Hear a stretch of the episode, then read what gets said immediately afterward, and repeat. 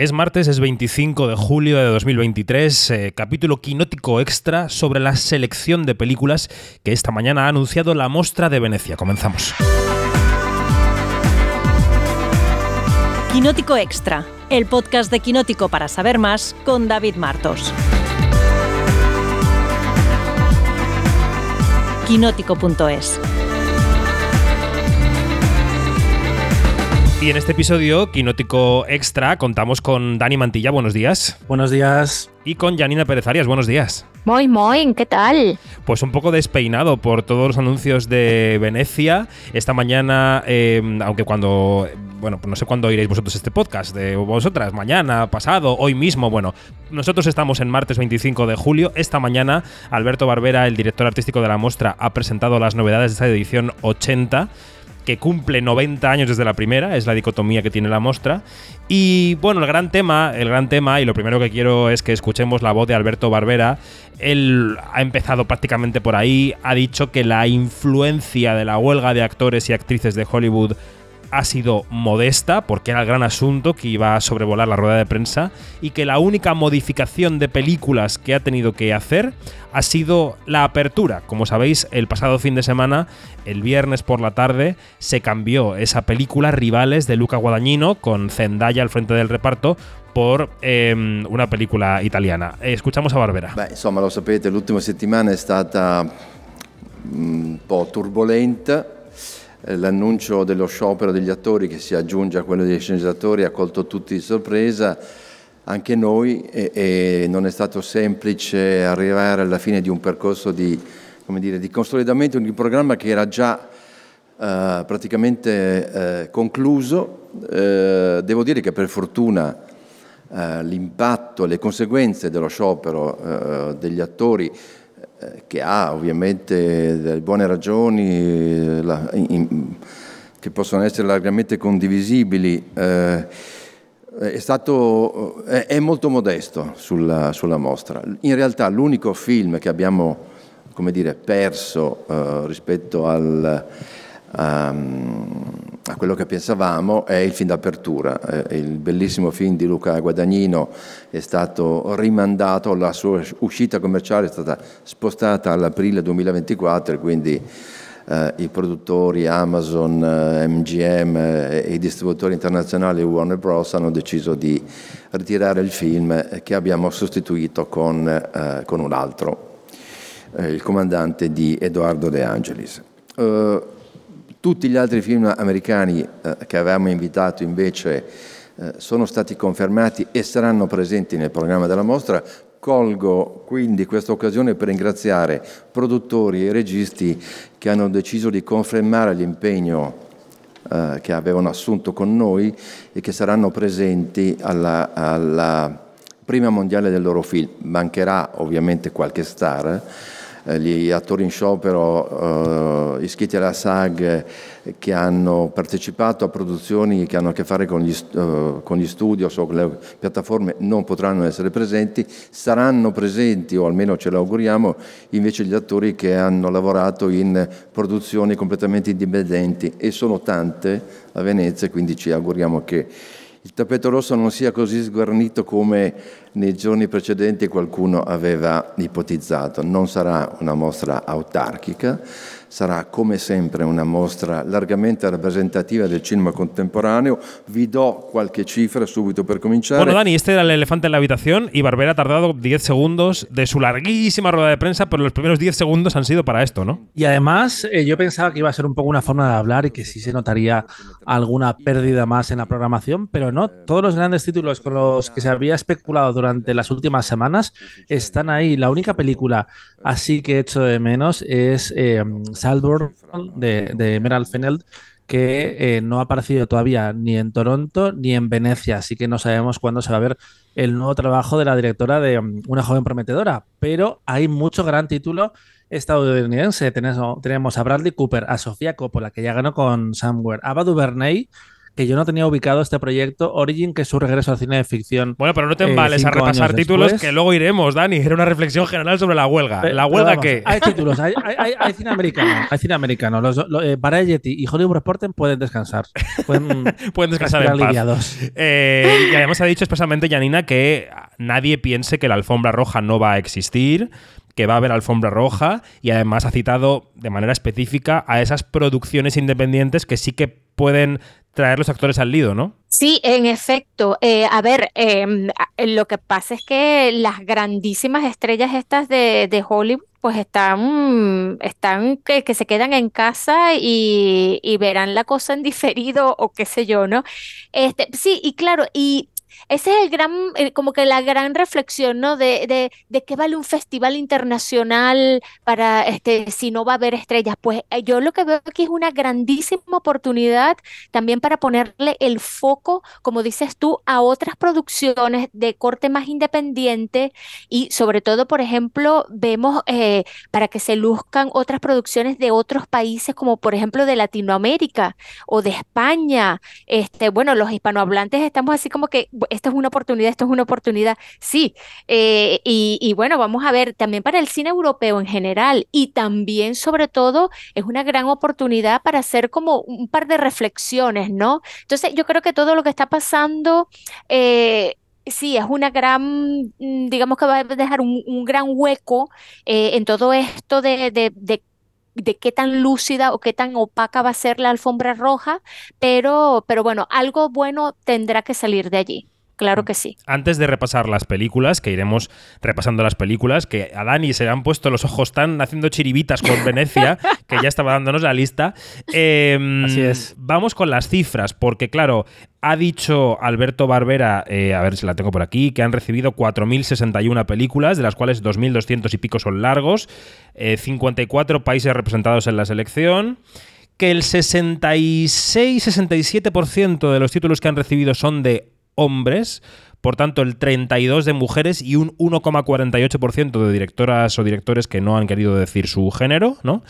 Em, y que en la representación final de la selección hay un 30% de mujeres. Antes de empezar eh, este podcast estábamos aquí los tres contando directoras, porque en el fondo es un factor muy importante, y hemos contado, Janina, cinco mujeres en sección oficial, que si mm, pensamos que hay 23 películas a competición y hay cinco directoras, pues ahí está la cosa, ¿no? En torno al 30%, un poquito más quizá. Sí, y vemos que se repite más o menos el, el porcentaje del año pasado, porque el año pasado también este, eh, hubo com- más o menos el, eh, el mismo número de directoras en la competición oficial. No, perdón, Entonces, perdón, claro- perdón, perdón. O sea, si son cinco directoras y hay 23 películas, estamos en torno al 20%. O sea, la sección oficial es, Es- menor que el resto del festival. Perdón, me corrijo. Sí, sí, sí, sí, sí. Eh, y, y claro, es que ya yo estaba en, en otro, ya yo esta- eh, lo que pasa es que, que fíjate que, eh, que ya habíamos hablado de, de, de comparar, ¿no? Y por eso no le, no le hice mucho caso a tu porcentaje chungo. Es que he hecho,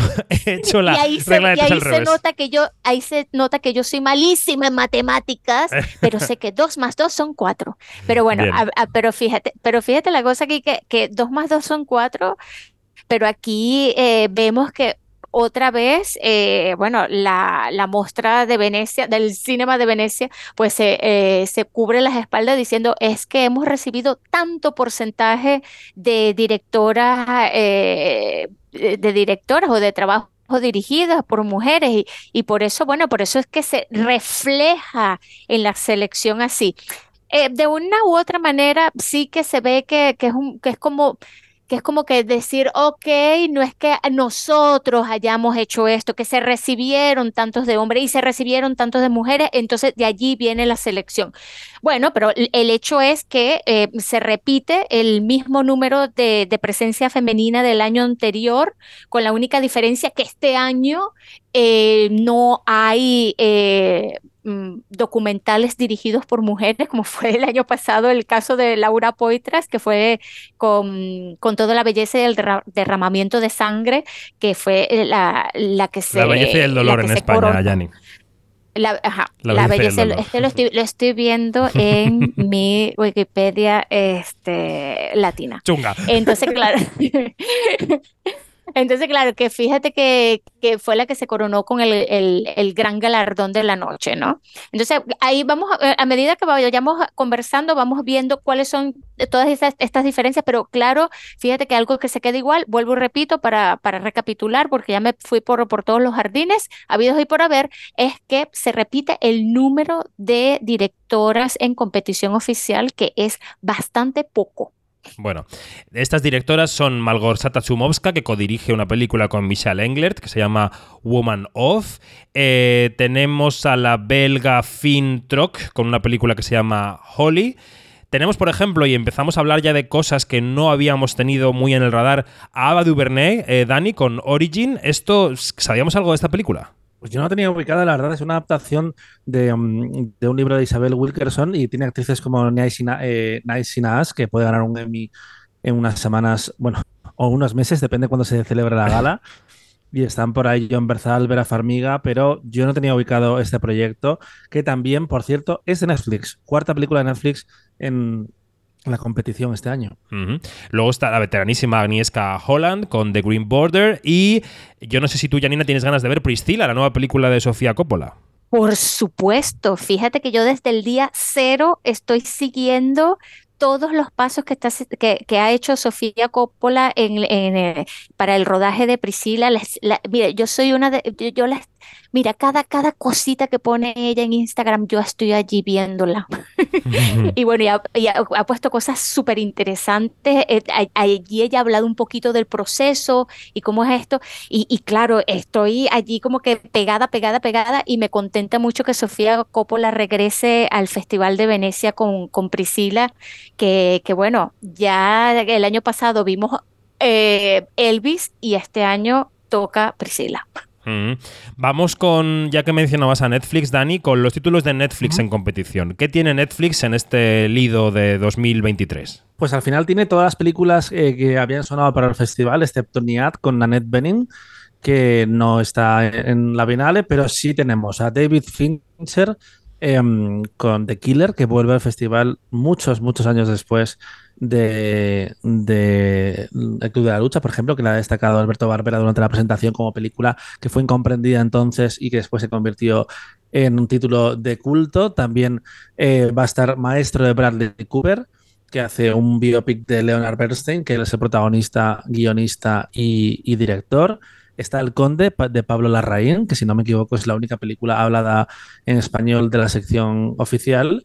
Eh, y está esta película de Ava DuVernay. Y fuera de concurso tenemos eh, La Sociedad de la Nieve de Juan Antonio Bayona, que es la única producción 100% española, largometraje, porque también tenemos un corto, Aitana, en Horizonte.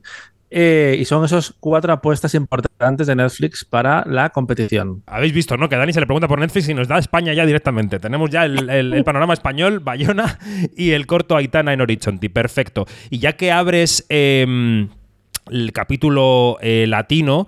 Eh, Janina, quiero que hables un poquito más de este conde de Pablo Larraín, que se espera de él, y también qué más has pescado de la presencia latina en el festival, ¿no? En esta rueda de prensa. Sí, bueno, a ver, eh, lo de Pablo Larraín ya sonaba durísimo, pero muy, muy, muy fuerte, porque es una cosa impresionante lo que, lo que está haciendo este hombre con el conde, eh, que se trata de un Augusto Pinochet, o sea, el ex di dictador de, Chile, que supuestamente no estaba muerto, sino que estaba, estaba que se había que de se parranda. estaba de parranda, convertido en vampiro, chupándole la sangre todavía a la gente. Y, y claro que es una metáfora, como decía Barbera también, este, para poner sobre el tapete que, eh, que a pesar de, de, todas las vueltas que ha dado, que, que, se ha dado desde el punto de vista político, en Chile todavía, eh, como lo estamos viendo también en España como lo vimos en estas elecciones recientes, pues todavía quedan cuentas pendientes, ¿no? Este, cosas que no se han saldado y que y, y la debilidad de la democracia está allí. Y claro, tras 250 años retorna este Augusto Pinochet convertido en vampiro. Y de verdad que, vamos, que, que con Alfredo Castro, que vuelve a trabajar con la RAI, pues allí eh, se espera todo lo bueno. el otro título que como ya decía eh, Dani, este es el único título, El Conde es el único título en español, pero no es el único título de, firma latinoamericana que está en la competición, porque allí también tenemos eh, el nuevo trabajo de Michel Franco, que es este, mm, este, este mexicano también que, ha estado varias veces en la, en la muestra y, y, que, y que estuvo el año antepasado, si mal no recuerdo, en el 2021, sí, con Sundown, que también fue una producción en inglés y anteriormente había ganado con Nuevo Orden, esa sí fue una producción en español, había ganado uno de los grandes, de los grandes premios de Venecia.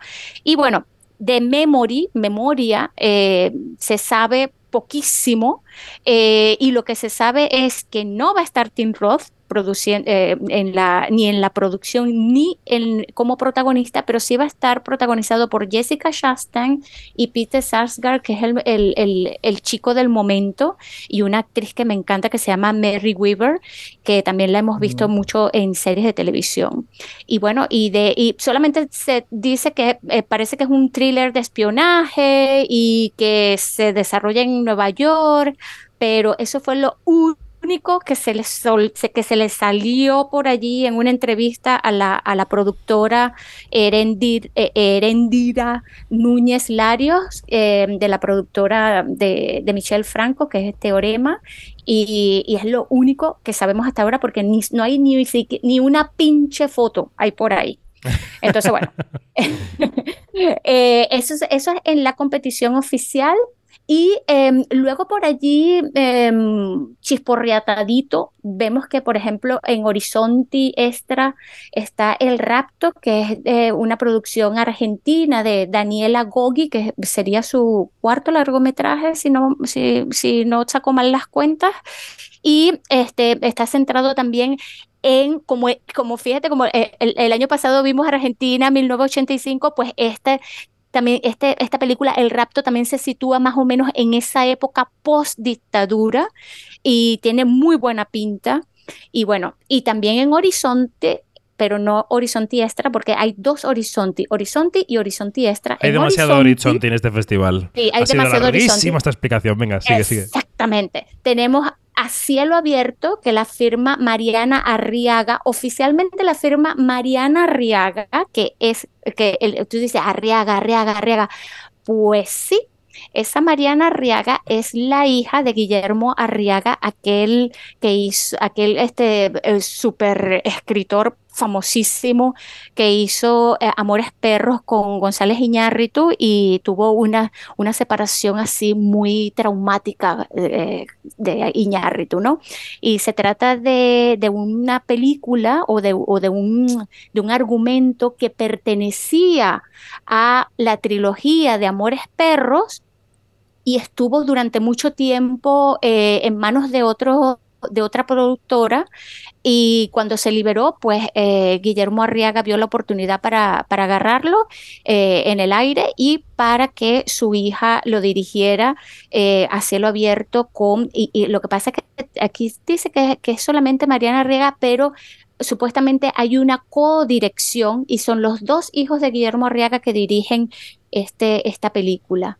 Y bueno, eh, eso es lo que, lo que está, lo que ha salido así como que más eh, por los momentos y lo que y lo más vistoso, digamos. Cosas que nos dejamos de la sección oficial, Dani. Por ejemplo, por ejemplo, por ejemplo, una nueva película de Hamaguchi que va a estar en competición. No sé si quieres comentar algo. Eh, la nueva película de Yorgos Lantimos, por ejemplo, que también va a estar en competición. La nueva película de Michael Mann, que es Ferrari, donde estará Penélope Cruz. Dani, ¿estas pelis te apetece verlas? ¿Las tienes en el radar? ¿Qué? A ver, estará Penélope Cruz, eso es una forma de hablar, una cosa que dices tú, porque no sabemos si Penélope No, no, no, en la que está Penélope Cruz en la película, digo, sé, no, lo sé, lo sé, En la, película va a estar, en la alfombra es un poco más, más complicado, pero mm, básicamente has dicho tú los títulos. También es interesante un título como local, finalmente el Alba de Sabrina Costanzo, que mm, es un director que con su anterior película, Hungry Hearts, en, en Venecia se llevó las dos copas Volpi para una de las Ratcher, de, Ratcher, creo que es Alba, y para Adam Driver. antes de que se convirtiera en una estrella en Estados Unidos. Tenemos también Brisset, que es eh, Stéphane Brisset, el cineasta quizás francés social por excelencia ahora mismo. Muchas expectativas con Bonello y La Bestia, que es una película rodada en inglés con eh, George McKay y con... em, se me ha olvidado, eh, la coprotagonista de Adele. eh, y que Lea está en todas las películas de cine Lea Seydoux, del cine de autor del mundo, por supuesto Lea Seydoux, que sería un festival de clase A sin ella. Y, y también tenemos, por ejemplo, al, al danés Nicolai Arcel, que vuelve mm, con un drama, un drama histórico, creo que es, y él estuvo nominado a los Oscar por esta película que lanzó la carrera de mm, Alicia Vikander antes del Oscar, a Royal Affair. Así que hay títulos de todo tipo, la verdad, pero lo que teníamos muchas ganas es de ver la confirmación de David Fincher, que no está segura su, su presencia en el festival. Y Michael Mann, por ejemplo, ya lo has mencionado, pero es que es su primera película en ocho años. Sí, sí, totalmente. Y luego Venecia, Janina se ha hecho un can en toda regla porque ha dicho Woody Allen y Roman Polanski, que vengan. Y los dos, fuera de concurso, van a estar en el festival, ¿no? A ver, eh, menos mal que no, aquí, que aquí nuestro chat eh, se queda en secreto porque, porque dijimos, qué osadía la de Venecia, ¿no? Y no solamente qué osadía, sino que esto se, se extiende a Luc Besson eh, en, en la competición, que Luc Besson también, eh, tengo entendido que está también metido en un gran rollo o lío de, eh, de, bueno, de acusaciones y todo esto, y que todavía eso está en el aire, aunque lo absuelven, lo vuelven a, a- a denunciar, lo absuelven y lo vuelven a denunciar. Entonces, bueno, este, este es el, el- el- va a ser el festival de los tres cancelados, pero Venecia ha tenido la osadía de decirle, bueno, vénganse, ustedes van para el baile. Eh, esto va a ser comidilla para la prensa, por supuesto, y vamos a ver cómo se desarrollan los acontecimientos, si esta gente va a ir, si va a aparecer, todo lo- por- porque claro, allí cuando, cuando la gente se sienta, que eso es lo que, lo que nuestros oyentes no, no, se- no, no se imaginan, cu- cuando esta gente se sienta eh, en, en las ruedas de prensa, eh, eso es un dispárame a matar. Eh, y ellos tienen la, ellos tienen la palabra de decir, oye, eh, contesto, respondo esta pregunta o la obvio, que lo hemos visto infinidades de veces. Y la prensa italiana eh, es bastante implacable, o sea, eh, van a saco, van a saco. Total. Y no, Eh, y no es que pregunten floreado, no, preguntan directamente. Sí, sí, sí, totalmente. Vamos a decir que la película de Roman Polanski es eh, The Palace, que se ha venido esperando mucho, y que la película de Woody Allen, como hemos contado en Quinótico, será golpe de suerte. Se estrenará en España el 29 de septiembre y parece que Woody Allen, después de estar en Venecia, seguirá en Europa porque va a hacer conciertos con su banda de jazz en Barcelona la semana previa a San Sebastián y que ahí puede ser que atienda a la prensa. Eh, no quiero pasar por alto la parte española que ha dicho Dani de pasada, porque La Sociedad de la Nieve de J. Bayona, que es una película de Netflix, va a clausurar el festival. Es una película además muy adecuada porque no tiene tampoco actores eh, sindicados en Estados Unidos y va a poder tener una carrera de promoción entre comillas, normal de cara a los premios. Y luego está eh, este corto Aitana de Marina Alberti, que va a estar en Horizonti y que, mm, bueno, pues que tiene que ver con el universo de María Teresa León y del poeta Rafael Alberti. Es una, un proyecto de la productora El Viaje Films, que tiene siempre muy, buena, muy buen predicamento en Venecia.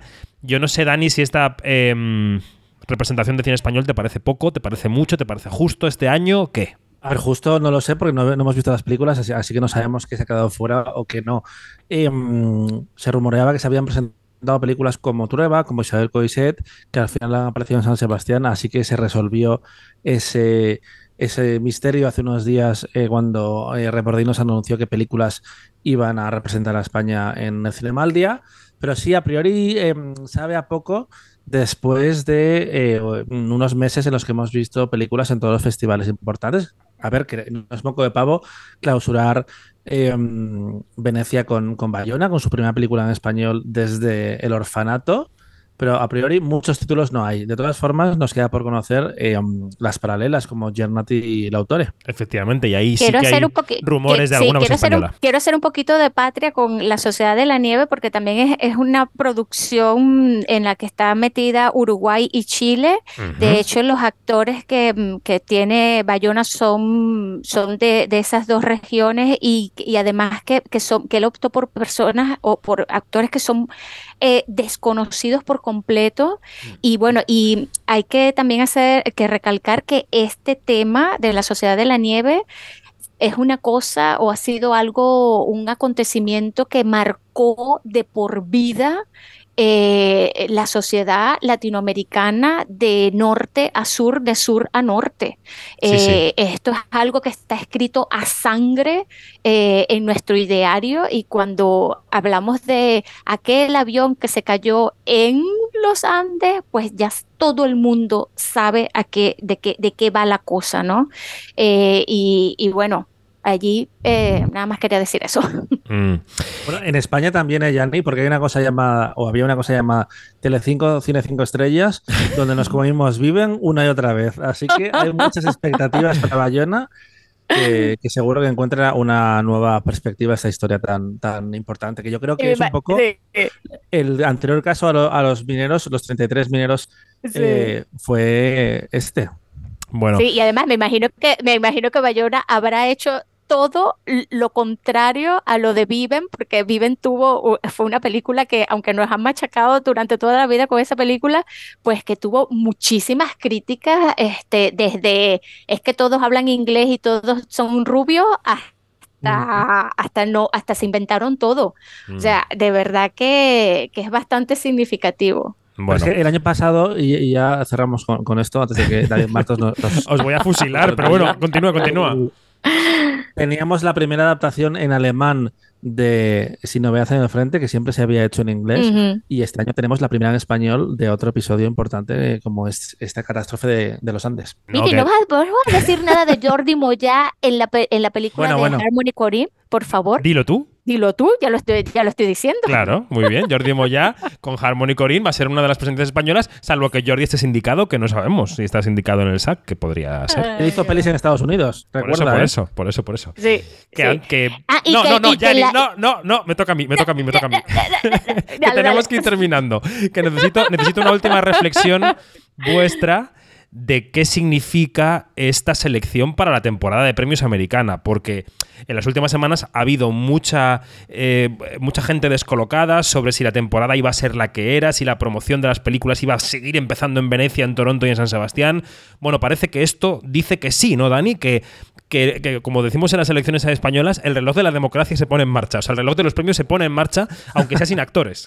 Es que justo esa misma mañana se rumoreaba que una película como Poor Things de, de Lantimos se iba a retrasar porque es una producción de Searchlight, o sea, de Disney, pero va a estar en Venecia. Es decir, probablemente haya películas que perdamos en el camino o que se vayan a 2024 como rivales, pero parece que eh, estábamos viendo demasiado las orejas al lobo, que también hay que ser cauteloso, porque esto nos ha pillado a todos por sorpresa, cuando en realidad la huelga de actores es algo que podía pasar, porque no estaban negociando en condiciones y ahora mismo no lo están haciendo, así que no se va a solucionar, pero parece que sí va a haber eh, una gran parte de nombres que van a seguir compitiendo este año. ¿Puedo decir una maldad? Sí. Al Dale. ser Rivales la única película que ha decidido moverse e irse de Venecia, ¿qué dice eso Igual es que no sobre Rivales? buena. Claro. ¿Qué dice eso sobre Rivales? ¿Qué dice sobre una película que tiene que estar promocionada por los actores sí o sí? No, yo creo que dice eh, que i- igual es que no todas las películas tienen que ser eh, vehículos para la temporada de premios y sobre todo se sabía que se había pagado 10 millones de dólares a Zendaya y si le pagas eh, 10 millones es para que haga promoción, Pues sí, no para que verdad. esté en casa haciendo huelga. Así que igual va más por ahí también. Últimos minutos, ¿qué ibas a decir, Janina, que te corté antes? Ah, pues no, nada. eh, que hay que recordar el homenaje que se le va a hacer a Liliana Cavani y que y por ser eh, exactamente, y por ser homenajeada, pues también entra eh, fuera de competición una película eh, firmada por ella, Le Ordine del Tempo, con Alessandro, Alessandro Gassman y Claudia Gerini, están encabezando el elenco, y bueno, que también fuera de competición hay varios nombres que han hecho historia que no vamos a decir aquí, que les remitimos directamente a quinótico.es. Voy a decir uno, voy a decir uno. William Friedkin, al que yo hace 10 años, al que yo hace 10 años, 10, entrevisté en Venecia como un señor un poco decrépito que ya no iba a hacer nada más en la vida porque le daban un homenaje. Bueno, pues 10 años después, nueva película, en el 50 aniversario del Exorcista, Friedkin en Venecia. Es así. Ay, caramba. Bueno, que ya, ¿no? Que ya, que esto es un aperitivo. es un aperitivo de los quinóticos especiales que emitiremos en Venecia eh, cada día. O sea que esto la gente no se va a librar de nosotros a la vuelta de las vacaciones. Dani Mantilla, Janina Pérez Arias, gracias, un beso, adiós. un abrazo, adiós. Chao, que irían en Venecia. Chaito.